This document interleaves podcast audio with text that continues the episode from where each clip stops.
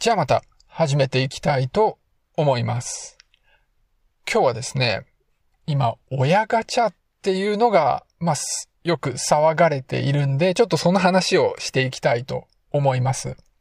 といっても、まあ、あの、親ガチャっていうのが言われ出してからもう結構経っていて、まあ、だんだんむしろ下火になってるような段階なんで、ちょっと今更なんですけれども、まあ、あの、親のこう影響っていうのは結構面白くって、僕もずっと興味があるところなんで、まあ、ちょっと、えっ、と、話していきたいと思うわけなんです。で、その親ガチャっていうのは、まあ、おい、どんな親に当たるかが、その子供の人生に大きな影響があって、で、子供は親を選べないから、それっていうのは、まあ、ガチャガチャみたいな運だっていう、そういう話ですよね。でもちろん、あの、親の影響ってすごく大きいわけなんです。だから、親の影響によって決まるっていうのはもう当たり前で、まあ、それ以外の運っていうのもあるんだけど、どんな親のもとに生まれるかっていうのは、まあ、ものすごく大きい要素なわけなんですね。でも、親の影響っていうのはい、いろんな次元があるんですね。で、それがまあなんかもうごちゃごちゃになって語られているところがあって、人によって、まあいろいろ強いものの言い方でいろんなことを言ってるわけなんだけれども、まあそこをちょっと整理してですね、何回かに分けて話していきたいと思います。で、親の効果っていうのはすごい大きいんですね。で、やっぱり一番大きいのは遺伝なんです。よくこう、親が金持ちかどうかとかいうのも議論になるんですけど、それってそんなに大きな影響はなくって、まず一番は遺伝。で、もう一個は、こう、最低限の安全な環境で育てることができるかっていうとこなんです。それ以外は、まあ、それなりに効果あるんだけど、かなり小さいっていうところなんです。で、今のところは、まあ、こういう考えが、おおむね、えっ、と、受け入れられてるっていうところになります。で、今回はですね、学校のことについて話していきたいんですね。こう、親が良かったからいい学校に行けるっていうような話をされることがありますよね。小さい頃から、えっ、と、塾に通わせて、で、中高一貫の、えっ、と、有名な進学校に行って、で、そのおかげで、えーいい大学に行けると。で、その、その都度お金がかかりますから、十分お金のある親に生まれてよかったと。まあ、そういうことになるわけです。その大学っていうのも、あの、学費高いところは高いですから、そういうところに行けるのも、まあ、親のおかげで、そういうふうに、そういういい学校に行けない、そういう十分お金ないような親のところに生まれると、まあ、損だって、そういう話ですよね。で、そこでまあ、一番大きなポイントとして語られるのは、いい大学に入れたかどうかみたいなところになる話なんですけれども、でも、実はですね、そのいい大学に入れたかどうかって、そんなに関係ない話なんです。今日はちょっとそういうところを話していこうと思います。この間ですね、えっ、と、インターネットのニュース記事を見てたら、えっ、と、全国学力テストの話がありました。全国学力テストっていうのは小学校、中学校の生徒に、えっ、と、テストを受けさせて、で、それが全国共通なんですね。で、それでもって、えっ、と、学校ごとに、あるいは県ごとに、どれだけ学力があるかっていうのを調べていくっていうような話なんです。それでこの全国学力テストなんですけれども、秋田県が、まあ、毎年のように全国トップになってるんですね。まあ、秋田県って田舎ですから、そんなところでこう全国1位なんて、まあ不思議だなと思うわけです。で、その理由を解説するような、まあ記事だったんですけれども、その秋田県の教育がどんないいことをやってるかとか、あとは県民性がどうだとか、そんな話をしてるんですね。だからさも、こう、秋田県はなんか特別いいことをしてるっていうことを言ってるわけです。でもこれは、あの、もう有名な話なんですけれども、別のからくりがあるんですね。この全国学力テストっていうのは、公立校、公立の小学校、中学校は100%に近いぐらい受けるんですけれども、私立は半分ぐらいしか受けてないんです。で、秋田県みたいなところではですね、私立の中学校、小学校っていうのはあんまりないんで、まあ、ほとんど全ての生徒がこの試験を受けるってことになるわけですね。でも東京とかだと、まあ、東京だけではなくて都会だと私立の学校が結構あるんで、で結構受けてない生徒がいるわけなんです。で、特に私立の方が、あの、公立の学校よりも偏差値が高いですから、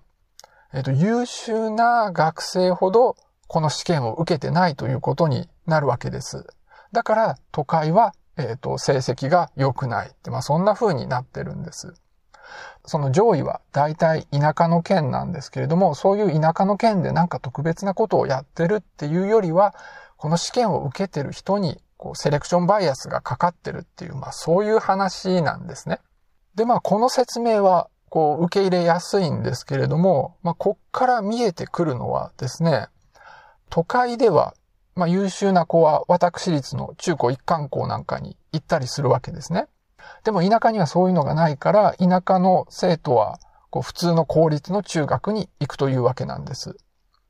で、そこにいる優秀な子たちがいい成績をとって、で、全体の平均点を上げてるっていうことなわけですね。っ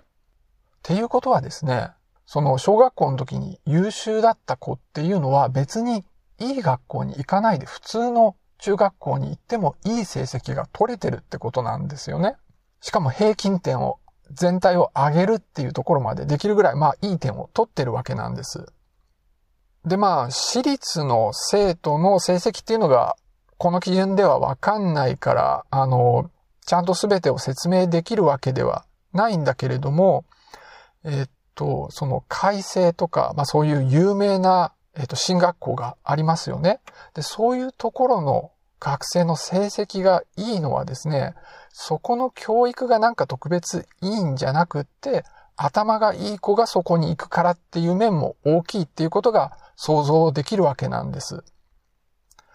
だからまあなんかそういう学校って私たちはこんな素晴らしい教育をしてますよっていろいろアピールしてるんですけれども、で、結果としてまあすごくいい大学にどんどん進学してってそこをまあアピールしてるんだけれども、その教育のおかげっていうよりはむしろ学生たちのおかげでいい学校であることができるって、まあそういう面もかなり大きいというわけなんです。まあまあそうは言ってもですね、有名私立では素晴らしい教育をしてるんじゃないかって思うかもしれないです。で、まあその中学、高校だけじゃなくて、大学もまあいい大学とそうじゃない大学があって、いい大学の卒業生ってまあ優秀なわけですよね。で、それもやっぱりいい大学っていうのはいい教育をしてるんじゃないかってまあ思うわけです。やっぱりいい大学の方、その偏差値の高い大学の方が設備もいいし、そこで働いてる教員も質が高いですし、まああとはこう優秀な人が集まるから人脈形成もできるっていうのがあるわけなんですね。だからそういう効果、そのいい学校に行く効果っていうのもまああると思うわけなんです。でもそうじゃないっていう研究結果があるんですね。その日本の中高一貫校に関する研究っていうのはないんですけれども、アメリカの大学に関する研究っていうのがあります。アメリカにはですね、私立のすごくいい学校の集まりの IB リーグっていうのがあるんですね。ハーバードなんかがまあその一つなわけです。で、そういう学校って成績面でもトップでなかなか入りにくいわけなんです。で、さらにですね、学費がめちゃくちゃ高いんです。だからですね、数は多くないんですけれども、とりあえず IB リーグの学校を受験してみて、受かったんだけど、やっぱちょっとこの学費は払えないっていうことで、そのハーバードとかに行くのは諦めて、地元の公立大学、州立大学とかですね、そういうところに行くっていう学生もいるわけなんです。これってまさにその親ガチャで議論されるとこですよね。えっ、ー、と、たとえ本人は良くても親があんまりお金がないから進路が限られるみたいな話なわけです。で、そういう人たちがいるんで、そういう IB リーグの大学に行くことにどれだけの意味があるのかっていう研究がされたことがあるんです。だから何をしたかっていうと、